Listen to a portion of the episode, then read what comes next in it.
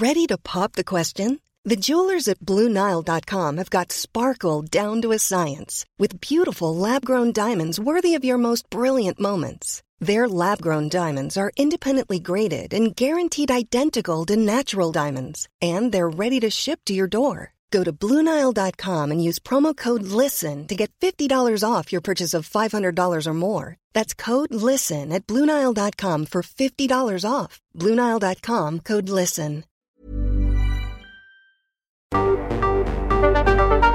El Heraldo Radio presenta Cámara de Origen, un nuevo espacio para enterarnos del trabajo de las legisladoras y legisladores en los Congresos de México.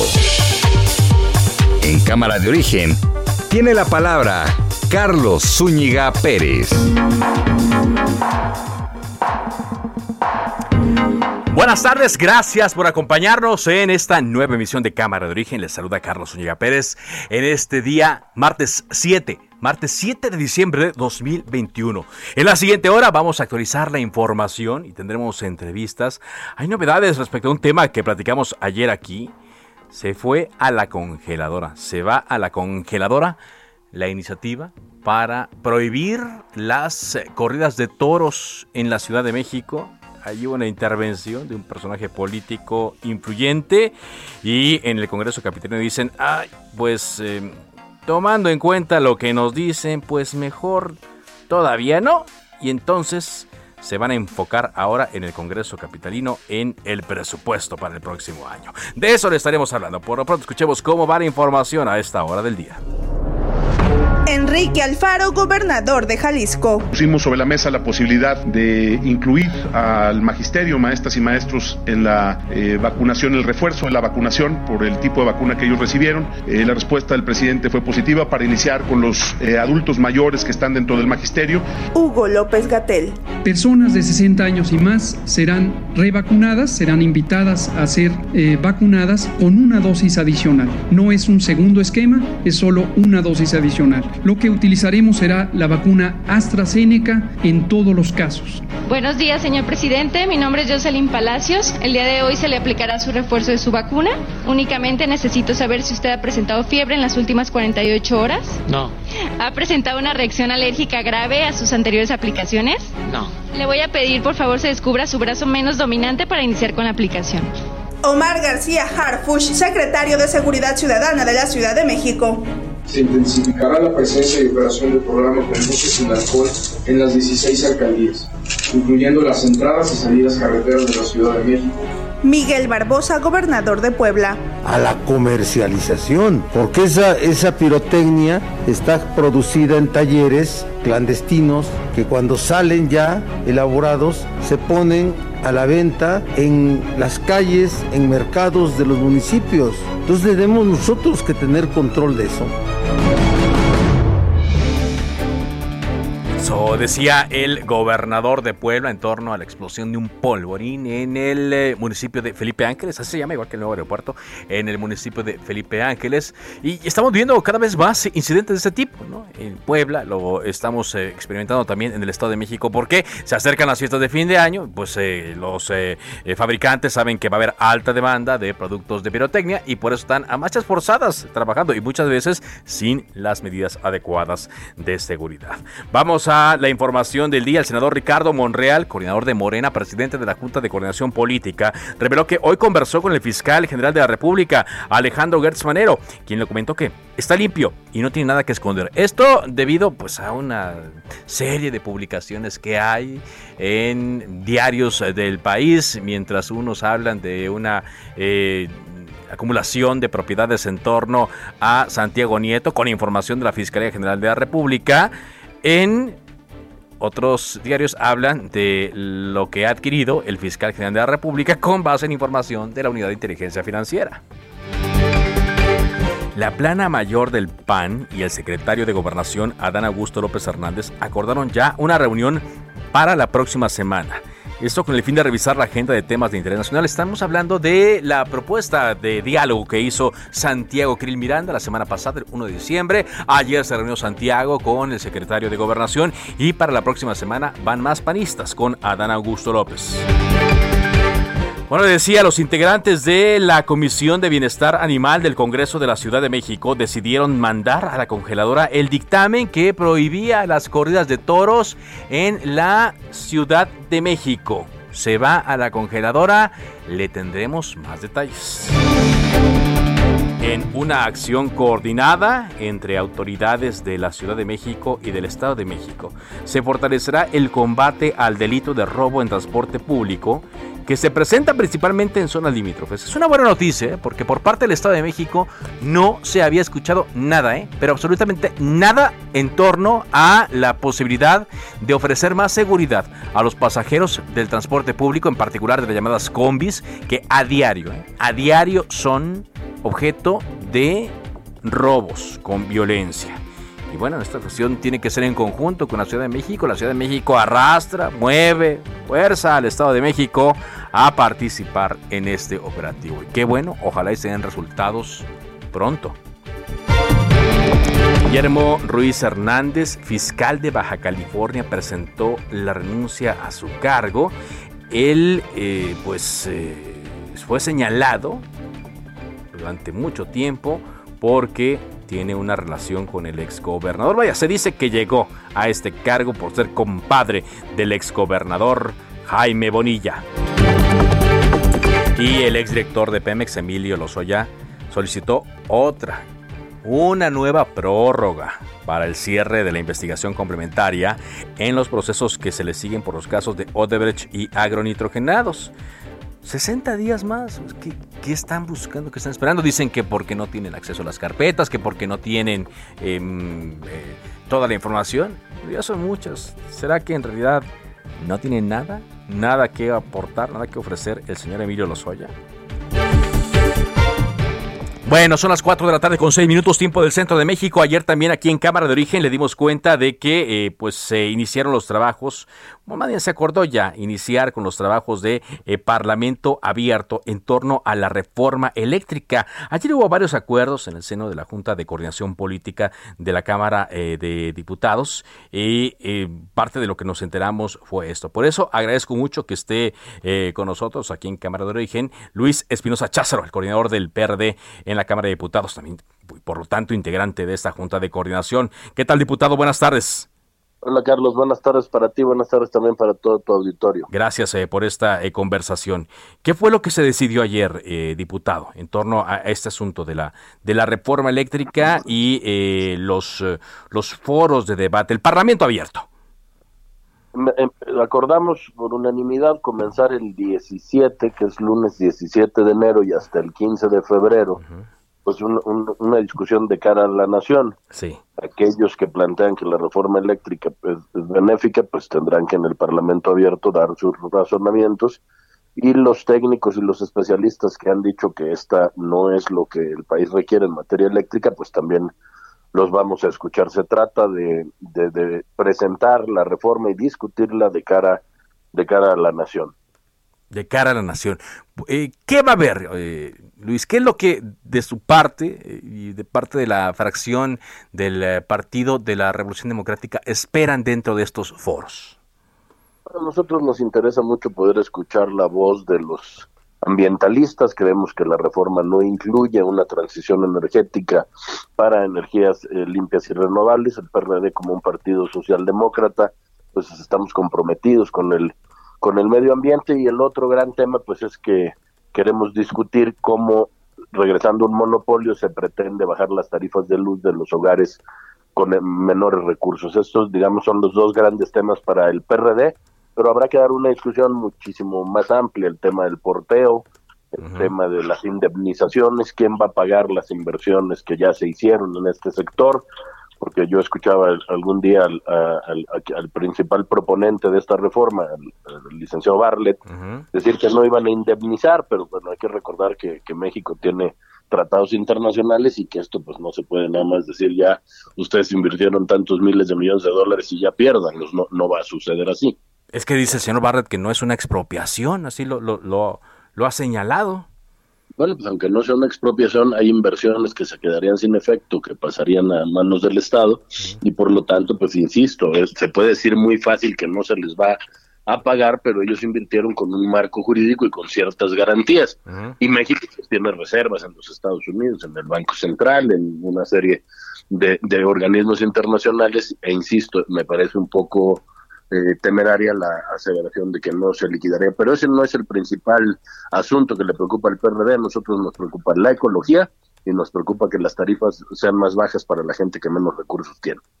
Ahora, eh, ¿qué significa eh, que inicien eh, los foros? ¿Que ya el próximo periodo se, se podría discutir ya esta reforma eléctrica finalmente o no hay una fecha definida todavía para esto, diputado? Para la discusión en el Pleno no hemos llegado a ningún acuerdo de discusión. El bloque parlamentario va por México, PAN, PRI, PRD. Hemos dicho que no es conveniente discutir la reforma eléctrica en medio de un proceso electoral, porque entonces se va a convertir en una bandera política más que en una cuestión de carácter energético o eléctrico.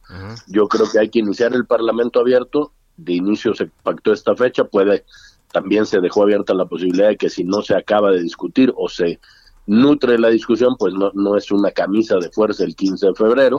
Y entonces, bueno, iremos viendo también cómo se dan los debates y dependerá mucho de eso, pues cuando se dé la discusión en el Pleno.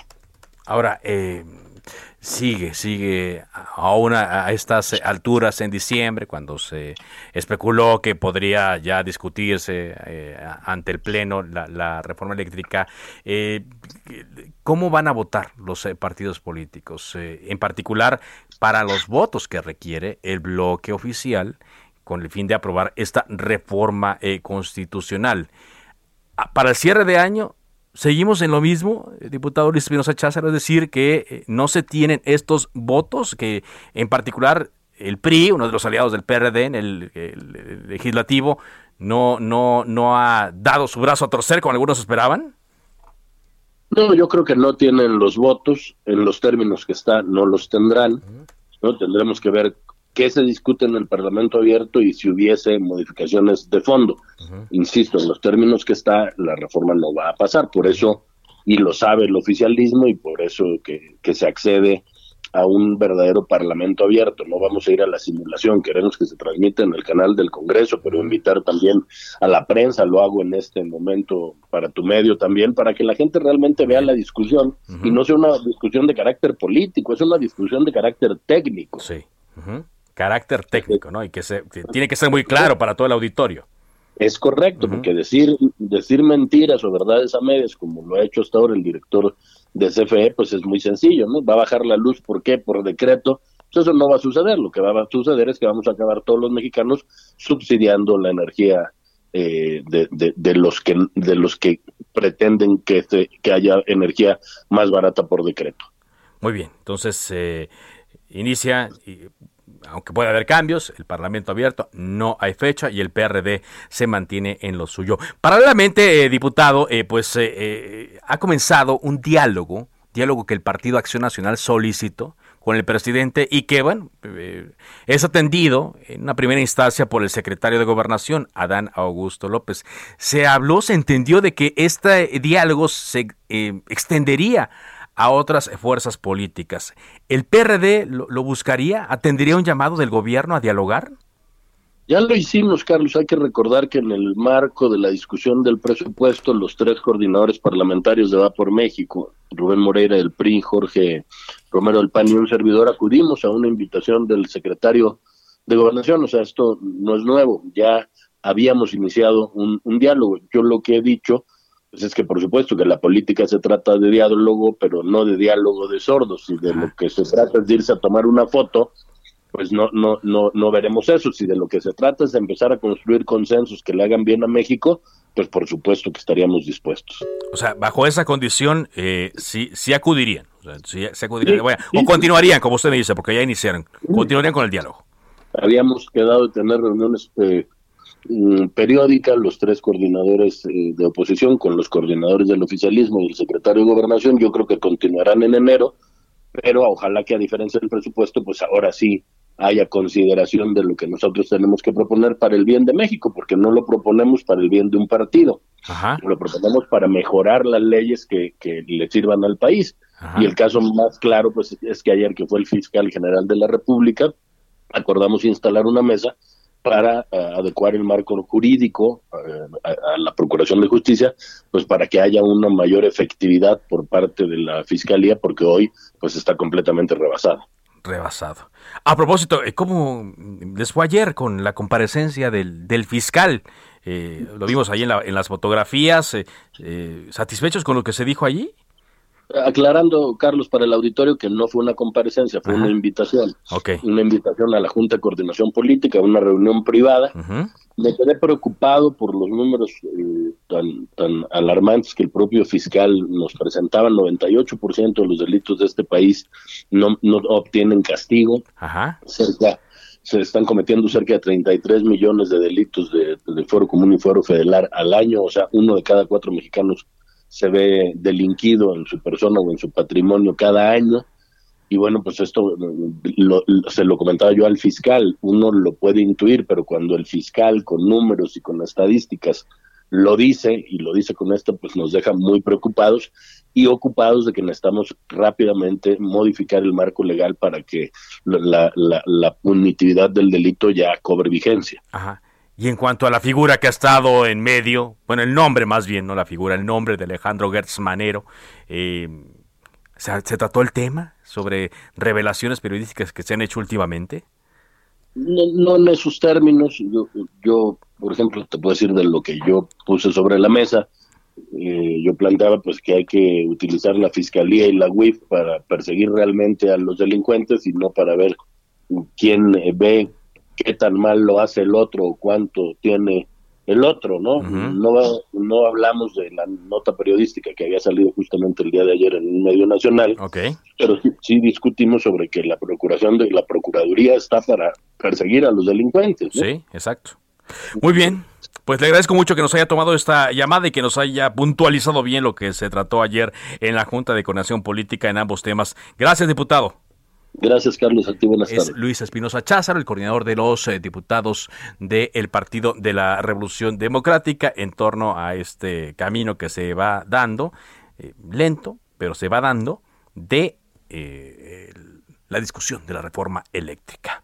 Bueno, mucho ojo, sobre todo para quienes viven, vivimos aquí en el Valle de México, en la Ciudad de México, y a quienes piensan venir a pasar fiestas en la Ciudad de México y van a traer vehículos. Hoy se anunció un operativo eh, especial, primero de seguridad y también se anunció, como lo revelaba desde eh, hoy en la mañana tempranito el Heraldo de México en su portada, el alcoholímetro que habrá más revisión del alcoholímetro. Carlos Navarro, reportero de El Heraldo de México, con toda la información. Adelante, Carlos. Buenas tardes, Carlos. Te saludo con gusto a ti, el auditorio, y comentarte que en coordinación entre autoridades de la Ciudad de México y del Estado de México se va a fortalecer el combate al delito de robo a bordo de transporte público, que sea principalmente en las zonas limítrofes de estas entidades. En conferencia de prensa, el titular de la Secretaría de Seguridad Ciudadana Capitalina, Omar García Garfuch, explicó que se trata de un fortalecimiento del programa Pasaje Seguro, que consiste en la coordinación entre ambas entidades, un aumento en el estado de fuerza y mayor número de puntos de revisión. Escuchemos. Proteger la integridad física y el patrimonio de las y los usuarios de transporte público en las principales vialidades que comunican a la Ciudad de México que con el Estado de México, bajo un esquema de prevención, investigación y operación coordinada con otras instancias de gobierno en materia de seguridad y movilidad, en beneficio de más de 8 millones de usuarios que utilizan este tipo de transporte. Es por ello que después de un análisis del comportamiento de este ilícito se ubicaron cinco zonas de mayor incidencia, donde aumentará la presencia de uniformados, 123 puntos de revisión ordinarios y 94 de puntos de presencia, con 355 efectivos, así como dos helicópteros del agrupamiento Cóndores. Estos eh, puntos se ubicarán en Calzada General Ignacio Zaragoza, Calzada Ermita Iztapalapa, Avenida Tláhuac, el tramo de Marina Nacional Legaria y México Tacuba y en la Avenida Martín Carrera. Comentarte, Carlos, que el secretario de Seguridad del Estado de México, Rodrigo Sigrid Martínez Celis, señaló que ponen especial atención a siete corredores del Valle de México, entre ellos la México Querétaro, México Puebla, la vía José López Portillo, la México Texcoco, México Tizayuca, México Pachuca y Manuel Ávila Camacho, que es el periférico norte. Escuchemos. Para abatir el robo en transporte público en la zona metropolitana, trabajamos de manera permanente con el secretario García Harfus. En lo que va del 2021, hemos realizado casi 2.600 operativos dentro de los primeros 5 kilómetros limítrofes entre ambas entidades. Y también, como lo comentabas al inicio, Carlos, entre, entre hoy 7 de diciembre de 2021 y hasta el 16 de enero de 2022, en la Ciudad de México, 805 policías y 123 vehículos serán desplegados en 23 puntos de revisión al día del programa Conduce sin alcohol, operativo de Sembrino, informó el mismo secretario Omar García Harfush. Detalló que serán siete puntos para las jornadas diurnas, dos de ellos en zonas carreteras, además 16 puntos para las jornadas nocturnas, con 10 puntos fijos y 6 itinerantes. Así es que parte de la conferencia, de, de la información que se dio en la conferencia aquí en la Secretaría de Seguridad Ciudadana de la Ciudad de México, Carlos. Bueno, pues sí, lo importante es eso, ¿no? Que nos advierta a los delincuentes dónde van a estar los operativos. Se dan a conocer para tranquilidad de los eh, pasajeros, de quienes circulan por la zona, pero lo importante es hacerlos sorpresas, sobre todo los del transporte público, ¿no? Y los operativos anti-alcohol, pues también, ¿no? O sea, eh, sabemos que van a estar, que son itinerantes, eh, que nos pueden sorprender. Así que la recomendación, pues, Carlos, es que si van a tomar, pues mejor no manejen, utilicen algún vehículo de esos de, de renta, un taxi. Exacto, más vale prevenir. Digo, lamentablemente ocurrió este domingo un suceso lamentable donde 12 peregrinos resultaron eh, lesionados por imprudencia de un conductor que conducía en estado de ebriedad. Así es que estarán estos 23 puntos de revisión, estos alcoholímetros, obviamente como tú bien lo comentas, itinerantes, no se va a decir dónde van a estar, de pronto se van a implementar para para no dar un aviso y estas personas busquen eh, pues, aislarse y no no cruzar por estos puntos y también los temas de las revisiones al transporte público, que es un delito que lastima mucho a las personas que vienen del Estado de México y trabajan en la Ciudad de México, Carlos. Así es, y ojo también a quienes vengan de visita de otros estados. Gracias por este reporte, Carlos. Hasta luego, buenas tardes. Carlos Navarro. Y ayer le comentábamos, más o menos a esta hora, un bloqueo que había en Periférico Norte por parte de trabajadores del municipio de Naucalpan, eh, que ya llevan muchas semanas en movilización. ¿Por qué? Porque les deben las quincenas. Luego esta eh, movilización se fue hacia eh, la avenida Gustavo Vaz, mucho caos ayer y hoy le tuvo que entrar al quite la presidenta municipal electa Angélica Moya Marín. Leticia Ríos, la corresponsal de El Heraldo de México en eh, Estado de México, nos tiene información. Adelante, Leticia. ¿Qué tal, Carlos? Te saludo con mucho gusto. Efectivamente, eh, como comentas, el día de hoy, eh, Angélica Moya Marín presidenta electa de Naucalpan, se comprometió a cubrir los sueldos pendientes de los trabajadores municipales y a afincar acciones jurídicas en contra de quienes decidieron dejar de pagar las nóminas, que en algunos casos, como en el caso de los empleados de confianza, pues eh, son nóminas que tienen pendientes por pagarse hasta ocho quincenas. Durante, eh, Angélica Moya Marín aseguró que durante su administración 2022-2024 Naucalpan pasará de la opacidad total a ser un municipio transparente. Durante su toma de protesta como alcaldesa destacó que la solución a los problemas financieros que enfrenta Naucalpan no está comprometer el patrimonio del municipio como se pretende por parte de la administración actual con la venta del predio La el cual dijo es clave para la reconstrucción de la cabecera municipal. Destacó que hoy recibió un municipio herido por sus gobernantes, pero que trabajará, trabajará para reconstruirlo, ya que no hay soluciones mágicas acompañado por el gobernador del Estado de México, Alfredo del Mazo Maza, por diputados locales y federales, así como por expresidentes eh, municipales, destacó que espera recibir todo el apoyo necesario para devolverle la dignidad a Naucalpan y bueno, eh, pues se comprometió a realizar este pago eh, una vez que pues entre en funciones la nueva administración a partir de enero próximo. al respecto, el diputado local Enrique Vargas del Villar señaló que eh, se pueden vender predios municipales para realizar inversiones, pero que pues esta la, la venta de estos predios, los recursos obtenidos no deben de utilizarse para pagar sueldos, porque esta es una obligación que le pues corresponde a los a los gobiernos municipales, Carlos. Pues sí, exactamente, ¿no? Pues imagínate, pues se van a quedar sin patrimonio, toda vez la irresponsabilidad de algunos eh, que dirigen los ayuntamientos, pues se quedan sin patrimonio y dicen, bueno, tenemos ahí para pagar, pero vendiendo el patrimonio municipal. Así no se podría. Gracias, Leticia, por este reporte.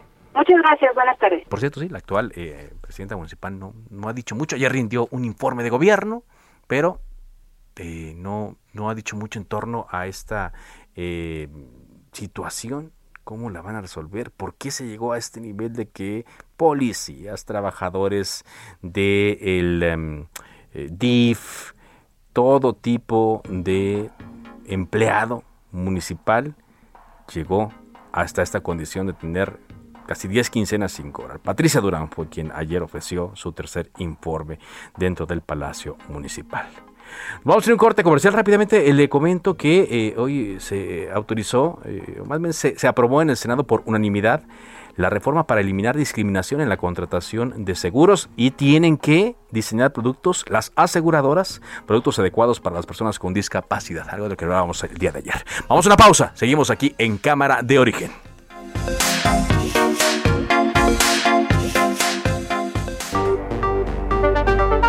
Se decreta un receso. Vamos a un corte, pero volvemos a Cámara de Origen con Carlos Zúñiga Pérez.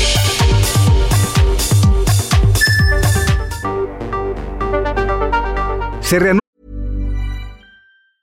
Hey, it's Ryan Reynolds, and I'm here with Keith, co star of my upcoming film, If, only in theaters, May 17th. Do you want to tell people the big news? All right, I'll do it. Sign up now and you'll get unlimited for $15 a month in six months of Paramount Plus Essential Plan on us. Mintmobile.com slash switch. Upfront payment of $45 equivalent to $15 per month. Unlimited over 40 gigabytes per month. Face lower speeds. Videos at 480p. Active Mint customers by 531.24 get six months of Paramount Plus Essential Plan. Auto renews after six months. Offer ends May 31st, 2024. Separate Paramount Plus registration required. Terms and conditions apply if rated PG. Toda la sesión. Volvemos a Cámara de Origen con Carlos Zúñiga Pérez.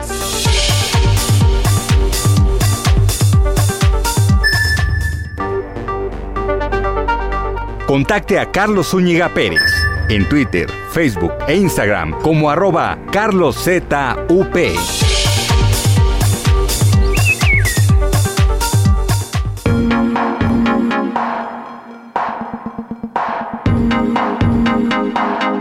Avanzamos en cámara de origen, reabrimos la sesión cuando son las 4 de la tarde con 30 minutos. Ayer dábamos a conocer aquí, más o menos a esta hora, una eh, propuesta, una iniciativa que se había eh, ya aprobado en comisiones de la Comisión de Bienestar Animal, sobre todo, eh, del Congreso de la Ciudad de México, para prohibir las corridas de toros en la Ciudad de México. Ayer tuvimos una entrevista con el diputado del Partido Verde, Jesús Sesma, quien nos explicaba los motivos de avanzar en esta iniciativa. Y también le decíamos que íbamos a buscar a algunos integrantes de la Fiesta Brava y a defensores de esta actividad. Hoy hay novedades debido a que pues, se movieron rápido ahí en el Congreso. Cintia Stettin con el reporte. Adelante. ¿Qué tal? Muy buenas tardes, Carlos Atilla, al auditorio. Pues la Comisión de Bienestar Animal del Congreso de la Ciudad de México decidió mandar a la congeladora el dictamen para prohibir las corridas de toros en la capital. Así lo informó el presidente de este grupo de trabajo y legislador del Partido Verde, Jesús Sesma, quien dijo que esta decisión se tomó pues tras una reunión con el presidente del Sindicato de Trabajadores Taurinos, Pedro Aces, quien eh, le manifestó su preocupación sobre, eh, sobre todo por las familias que trabajan en este sector, así como la derrama económica que generan este tipo de espectáculos. Por tanto, los integrantes de esta Comisión de Bienestar Animal decidieron que no enviarán el dictamen a la mesa directiva para que sea discutido en el Pleno y es que agotarán todas las mesas de diálogos, eh, de diálogo sobre todo con las familias y las personas que resultarían afectadas con este gremio. Comentarte que, que Jesús Esma dijo que de los errores se aprende, haciendo en referencia a la prohibición de animales en circos que fue impulsada por su partido y por eso dijo que el dictamen se quedará en, pues, en estos momentos en la congeladora justo para evitar este tipo de problemas.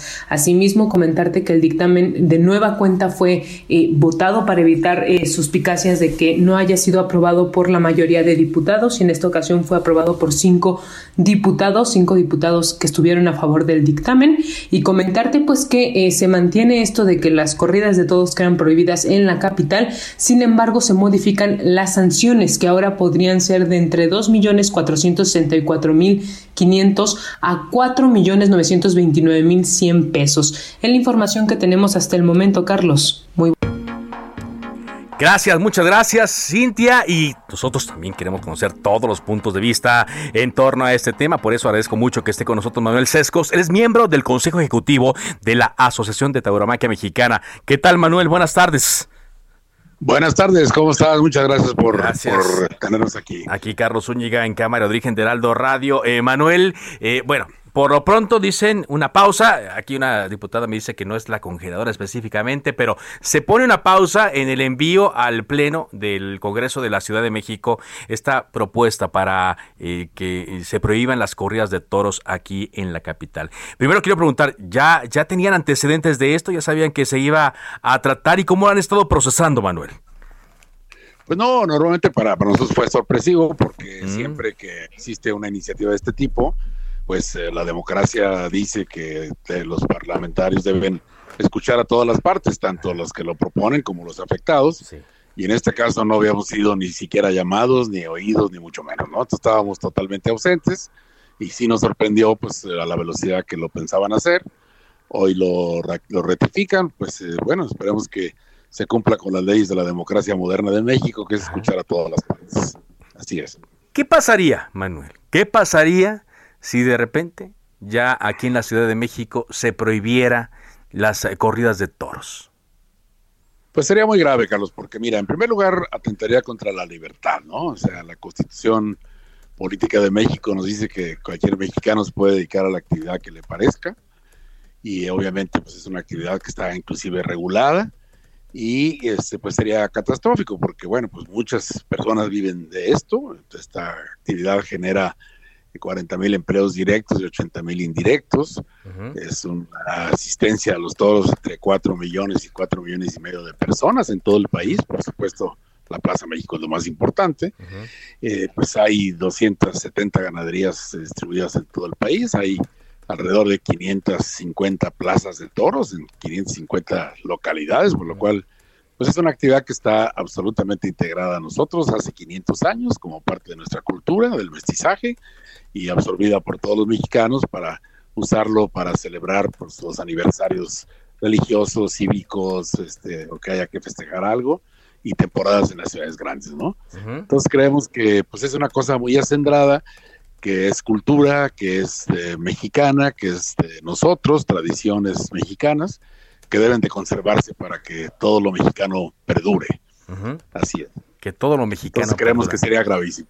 Creemos que Sin embargo, el principal argumento que se hace, Manuel, para poder eh, llevar a cabo eh, esta iniciativa, para poder presentarla, para poder trabajarla, es el maltrato animal. Es algo que hemos escuchado desde hace mucho tiempo. El maltrato que se le hace a los toros, la crueldad con las cuales eh, se le trata, que no se sabe si cuando los dejan con vida los matan o no. es decir, es, digamos, la, principal característica de este tipo de iniciativas. ¿Qué pasa con estos eh, animales que, como se dice, son criados, que hay ganaderías, eh, que, hay un negocio en torno a esto? ¿Qué pasa realmente con estos animales? Mira, este, las explotaciones ganaderas, que son las ganaderías de toros de Lidia, son unos santuarios ecológicos. Te voy a explicar por qué. Solamente se llevan al ruedo el 3.2% de los animales que están en las ganaderías para producir los toros que se lidian en las plazas de toros. Entonces, las vacas duran entre 15 y 20 años de edad, o sea, en un lugar con, una con un ambiente ecológico orgánico muy importante. Igualmente los, los machos de los toros duran cuatro años y medio cuando menos, porque los de abasto, como tú sabes, a los 18 meses se sacrifican, que también se matan y se matan en un rastro y a veces en condiciones peores que en una plaza de toros. Y, este, pero los toros que se van a la plaza de toros duran cuatro años y medio, o sea que es el bovino que más tiempo dura de vida en, el ramo de los bovinos mundialmente, ¿no? Entonces, los, eh, los ganaderos mexicanos son realmente operadores ecológicos, no son idealistas ecológicos, sino que realmente mantienen un pedazo de tierra y mantienen un grupo de animales en condiciones ecológicas que obviamente propician que se desarrollen las, eh, las eh, especies endémicas de ese lugar, porque pues los depredadores no se les acercan, porque tienen temperamento, embisten y se defienden, ¿no? Entonces, creo que ese tema de que hay maltrato animal, desde luego, pues no hay duda de que los toros se matan con una espada, pero también se matan con una pistola en el rastro, ¿no? Entonces, pues el final de un bovino para el aprovechamiento del hombre de usar su proteína, su, su leche, su cuero, todas las ventajas que tienen los bovinos, pues es usarlos de esa manera. Esta lo que, lo que se le da es oportunidad de que el toro haga lo que debe hacer y muchas veces se le perdona la vida y regresa a las ganaderías, ¿no? Y es, es un toro que se mata en un ambiente donde se crea arte, la gente disfruta el, tema de ver arte y de ver la sensibilidad y bueno, pues es una contribución mucho mayor. No se diga del tema económico, que esto propicia, que pues es muy importante, ¿no? Y, en medio de esto, Manuel, estoy platicando con eh, Manuel Sescos, él es miembro del Consejo Ejecutivo de la Asociación Tauromaquia Mexicana. ¿Hay la posibilidad de que estos argumentos se escuchen y pesen a la hora de, la discusión de, de este dictamen, sobre todo en una etapa de polarización que está viviendo el país? Pues mira, ojalá es lo que pedimos nosotros, estamos totalmente dispuestos, tenemos todos los argumentos que hay de derecho comparado en los países europeos, esto se respeta ya constitucionalmente, en países avanzados como Francia, por ejemplo, España, por supuesto, y Portugal. Entonces, que esos argumentos los tenemos muy estudiados y queremos ponerlo a disposición de los legisladores y sí queremos ser escuchados para que, pues obviamente, las decisiones se tomen escuchando a las partes, como siempre, ¿no? Muy bien. ¿Tienen ya un antecedente, Manuel, de qué ha pasado en otras eh, regiones del mundo donde se ha prohibido, se han prohibido las corridas de toros? Pues mira, hasta, ahorita solamente en España se han prohibido en Cataluña. Desde luego en Francia, en la parte norte están prohibidas. Los toros solamente son de la parte sur, que es donde hay tradición ancestral de dar corridas de toros. Y en Portugal este, hay una limitación de que los toros no los matan, ¿no? Eh, y pero en Sudamérica, en los ocho países taurinos que somos, hasta ahorita ha habido solamente prohibiciones parciales, ¿no? Aquí en México ha habido también cuatro estados donde se han prohibido y un municipio. Pero por otro lado, pues hay lugares donde se ha declarado patrimonio cultural inmaterial los mexicanos en, nueve estados y como en setenta y tantos municipios, ¿no? Muy bien. Entonces ustedes van, a la defensa, la defensa con todo. Por supuesto que queremos defender algo que es muy mexicano, muy, muy nuestro, y que pues libertad, ¿no? Y prohibido prohibir, lo que queremos es que cada quien haga lo que le parezca conveniente siempre y cuando respete a los demás, ¿no? Y bueno, respetamos a los que no les gusten, pero pues también pues que no, que no tienen todo el derecho a no asistir y no participar de esto. Pero a la gente que le gusta, pues ¿por qué privárselos? No hay ninguna razón. Gracias, Emanuel, por esta entrevista. Seguiremos en comunicación. Gracias, Carlos. Un abrazo. Manuel Sescos del Consejo de Tauromaquia. Ahora, en Twitter yo publiqué hace un par de horas eh, que esta eh, iniciativa se iba a la congeladora, así lo puse en mi cuenta arroba carlos ZUP, pero la diputada del PAN en el Congreso de la Ciudad de México, Ana Villagrán, me hace un llegar un mensaje a través de Twitter donde me comenta que lo que se publicó es impreciso, que no se fue a la congeladora, sino que eh, van a enviar el dictamen, o tienen 45 días para enviar el dictamen a la comisión. Pero para que nos explique bien y entenderlo mejor de qué se trata, le agradezco mucho que me haya tomado esta llamada. Ana Villagrán, eh, diputada del PAN en la Ciudad de México. ¿Qué tal? ¿Cómo le va? Hola, muchas gracias, querido Carlos. De entrada, gracias por buscarme y por darme pues la apertura para poder expresarte precisamente qué fue lo que ocurrió el día de hoy y también el día de, ayer y el de hoy, sí. A ver, entonces, eh, ¿qué, ¿qué, fue? Empecemos por ayer. ¿Qué fue lo que pasó y qué fue lo que decidieron el día de hoy? Mira, ahorita, ahorita, este, que estaba yo escuchando, regresa, sí, ahorita que estaba yo escuchando a la persona con la que estabas hablando, eh, pues mira, siempre es bien sencillo desde su postura taurina, pues intentar minimizar estos temas, pero te voy a decir, solamente existen ocho países en los que la tauromaquia aún está protegida. No, esto nada más sigue ocurriendo en México, en Perú, en Colombia, en España, en algunas partes, en Portugal, en Francia, Venezuela y en Ecuador. En otros países ya se han dado grandes cambios y solamente aquí en México Mira, han sido prohibidas en cuatro estados, Sonora, Guerrero, Coahuila, Quintana Roo, y pues ahora esperemos que avance en la Ciudad de México. Es decir, el tema de la tauromaquia no es algo que a nosotros, los diputados de la Comisión de Bienestar Animal, se nos ocurrió por capricho de un día a otro. Es una causa que se viene buscando desde hace mucho tiempo. Y a mí me gustaría que también los taurinos, cuando hablan de este tema, no solo hablan solo de las pérdidas económicas, que sabemos que son considerables, sin embargo, sin embargo, no mantienen la economía nacional, no mantienen la economía de la ciudad y mantienen sí a familias y a grupos poderosos que quieren que esto sobreviva, porque si no tendrían pérdidas económicas. Pero si ellos ponen en la ecuación el tema de la violencia y de la tortura animal, en la, ecuación el resultado cambia considerablemente. Y fue por eso que tomando en cuenta el artículo 13 constitucional de la Constitución de la Ciudad de México, nosotros como diputados ya tenemos un aval para poder generar legislación que prohíba las corridas de toros. Ayer se presentó un dictamen que fue impulsado por el diputado El Verde, mi compañero presidente de la Comisión de Bienestar Animal, Chucho Sesma, justamente para buscar reformar la ley de protección de los animales aquí en la capital y obedecer, como te digo, el artículo 13 constitucional. Con esto, pues se prohibirían, eh, se, daría un tiempo, así como fue con el tema de la iniciativa de circos, para que los, eh, pues todos los que se dedican a la tauromaquia puedan entenderse. Se está planteando como un año que pues la tauromaquia se va, va, se va a prohibir y que entonces una vez eh, cometido, bueno, que, que esto se publique, pues ya va a estar prohibida en la capital.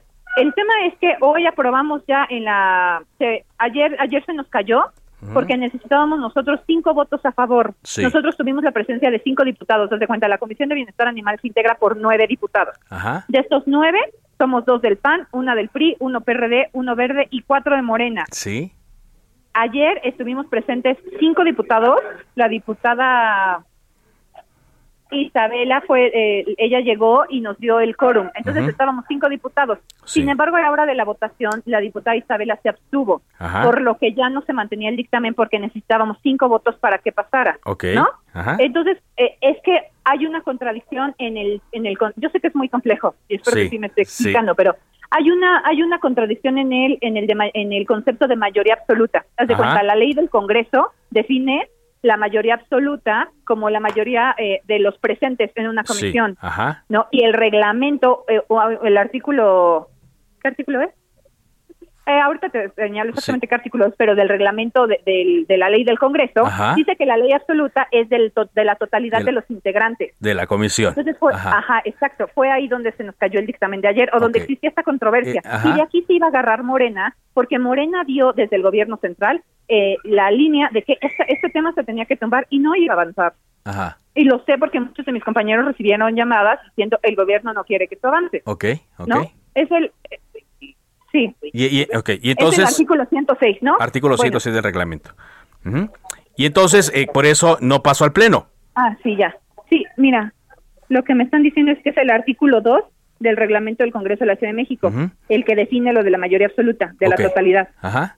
Bueno, el tema es que hoy ya logramos, hoy entonces eh, la Comisión de Bienestar Animal eh, con otro dictamen también del tema de toros, lo que hicimos nos convocaron y ya estuvimos presentes cinco diputados. Sí. La diputada Gaby Quiroga, la diputada Tania Larios, el diputado Federico Dorín, el diputado Sesma y tu servidora Ana Villagrán.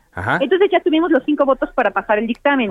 Ahora, ¿por qué no lo pasamos directamente? ¿Por qué no lo mandamos ya directamente a la conferencia, que es el órgano del Congreso, que lo mandaría al orden del día para que se votara en el Pleno la siguiente sesión o la que sigue. Porque nosotros tenemos 45 días todavía para poder realizar adhesiones o cambios o modificaciones. Y desde ayer nosotros estamos recibiendo, pues sí, una campaña negra en te lo voy a decir como fue, o sea, desde TV Azteca y desde muchos otros canales de comunicación que están diciendo que nosotros estamos incentivando la pérdida de trabajos y desde ahí se están justificando para intentar que no se radique la tauromaquia en la capital. Y te voy a decir bien franca, nosotros estamos trabajando en una comisión de bienestar animal. Nuestro objetivo es velar por los derechos de los animales y lo quieran o no, el toro es un animal, aunque lo consideren una bestia tomada por el diablo que en el auto en el acto de la tauromaquia los vencen, por eso son muy valerosos los, los toreros. Entonces, lo que ocurre es que nosotros vamos a tomar estos 45 días para ver, para, para reunirnos con los sectores afectados, sean ganaderos, sean los que venden palomitas en la Plaza de Toros, sean los que revenden boletos, sean todos los sectores que nos quieran buscar, para ver de qué manera los ayudamos a encontrar un camino viable para que ellos puedan seguir sosteniendo pues su tema económico sin seguir participando del acto de la tauromaquia. Eso fue lo que se acordó, en una reunión previa antes de la de la comisión. Entonces, una vez pasen estos 45 días, nosotros tenemos que enviar el dictamen sí o sí, porque ese fue el compromiso del, presidente de la comisión, el diputado Chucho Sesma. Entonces, en este acto pues de compañerismo y de confianza mutua con el que estamos pues avalando el dictamen que votamos, pues tenemos que vamos a dejar pasar estos 45 días. Ok, 45 días, perfecto. Sí, 45 días porque es lo que nos da la ley. Muy bien. sí, nos vamos a sentar con los grupos que nos busquen y una vez que eso, sí o sí el dictamen se envía y ya sería otro cantar, que es lo que pasa en el pleno. Pero por eso te ah. digo, no se fue a la congeladora, porque vamos a estar trabajando en este tema. Estamos atentos entonces a lo que ocurra y gracias por la precisión. Muchas gracias, Ana. No, gracias a ti, Carlos. un abrazo. Ana Villagrán dice que no está la congeladora, sino 45 días. Lo que dices, van a estar recibiendo estas opiniones. A ver qué ocurre, a ver qué ocurre. Aquí los tenemos informando en Cámara de Origen. Eh, saludo ahora en este programa a Gerardo Islas, eh, presidente del Partido Fuerza por México. ¿Qué tal, Gerardo? ¿Cómo le va? ¿Cómo estás? Quiero saludarte a ti y a tu auditorio. Pues estamos atentos, Gerardo, a revisar lo que ocurra mañana con el Tribunal Electoral que va a discutir un proyecto del magistrado Intafer Infante que propone conservar el registro al partido Fuerza por México, con unos argumentos eh, que han sido muy, muy llamativos, ¿no? ¿De qué se trata, Gerardo? Es una impugnación innovadora, de acuerdo a los tiempos que hemos vivido del COVID, un partido político, Fuerza por México, de nueva creación, ante un panorama como el que vivimos a nivel mundial, en donde las reglas no estaban marcadas, en donde nuestro registro se fue posponiendo, primero tenía que ser en junio, después se cambió a septiembre, nos niegan el registro, nos vamos al tribunal, nos lo regresan en octubre, el tribunal lo regresa al INE, el INE empieza el trámite para empezar como partido y realmente empezamos en diciembre del 2020, es decir, empezamos 150 días tarde del proceso electoral y de la vida ordinaria de Fuerza por México. Pese a eso, logramos más de un millón doscientos setenta mil votos en todo el país en 110 días. Eso es lo que estamos impugnando. Lo que no se puede regresar, que es el tiempo y la determinancia para esto. El tiempo, la determinancia. Sin embargo, eh, han sido cuestionados y criticados también los argumentos que el magistrado ha utilizado, porque se habla de la pandemia eh, también, es decir, eh, argumentos que por lo extraordinario de lo que son, eh, hacen que se, que se levante la, la ceja. ¿Qué, qué, ¿Qué, podríamos esperar? ¿Qué le diría la población respecto a esto? Es decir, eh, otros partidos políticos han perdido su registro también eh, por, no por la presencia de una pandemia, sino por el tiempo que, que tuvieron. Y sería la primera vez en que unos argumentos de ese tipo pesaran para revivir, vamos a decir, un partido, Gerardo. No nos debe de asustar la innovación y menos en un tema como el que estamos como el que estamos viviendo todos. Tenemos que hacer de este ejercicio y para eso son los tribunales para dejar precedentes. Nunca había ocurrido una pandemia y menos le había tocado un partido político nuevo transitar en medio de una pandemia. Terminamos nuestra Asamblea Nacional Ordinaria Constituyente en febrero, en marzo entra el COVID y en junio es cuando nos tenían que dar el registro. Estamos conscientes de que no es algo eh, que no es algo que se tenga un precedente, pero estamos luchando por ganar en los tribunales y dejar un precedente, porque esto no se va a acabar. Vienen evolucionando los virus y después se van a presentar algunos otros más.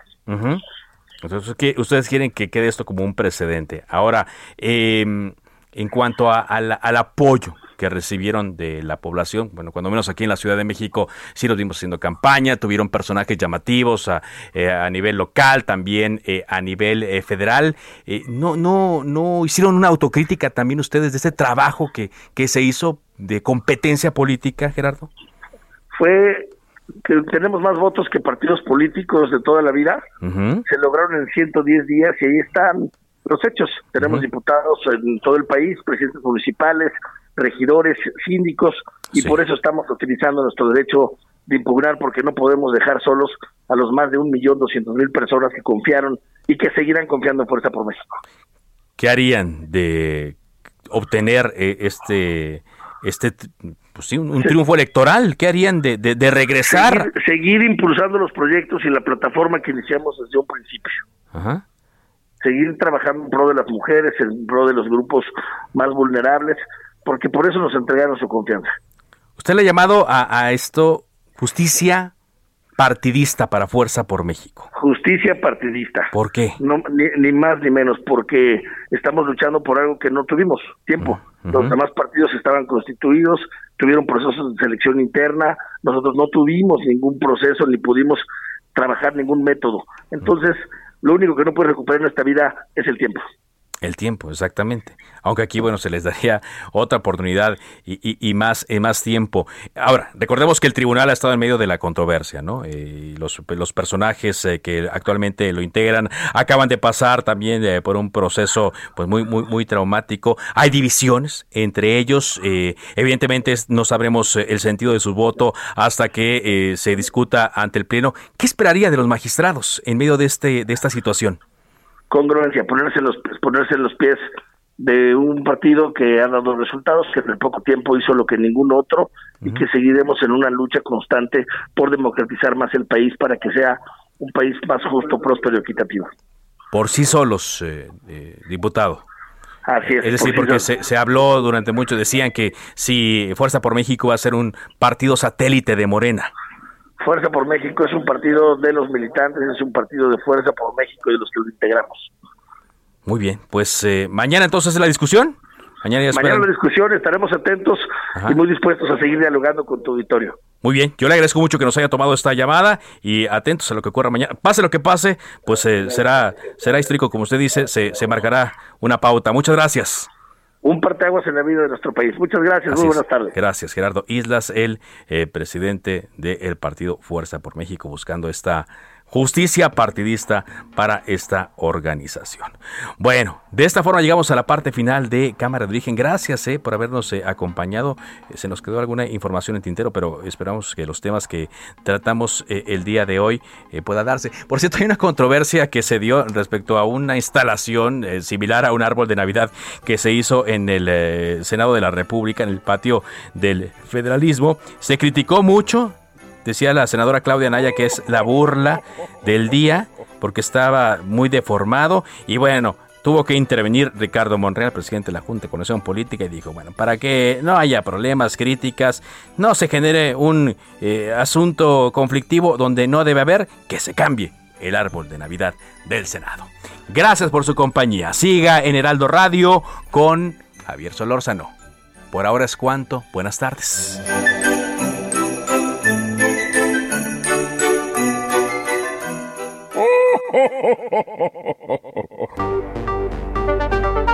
Se cita para el próximo programa. Cámara de origen, a la misma hora, por las frecuencias de El Heraldo Radio. Se levanta la sesión.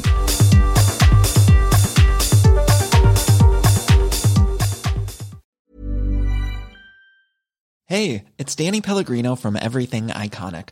Ready to upgrade your style game without blowing your budget? Check out Quince. They've got all the good stuff shirts and polos, activewear, and fine leather goods, all at 50 to 80% less than other high end brands.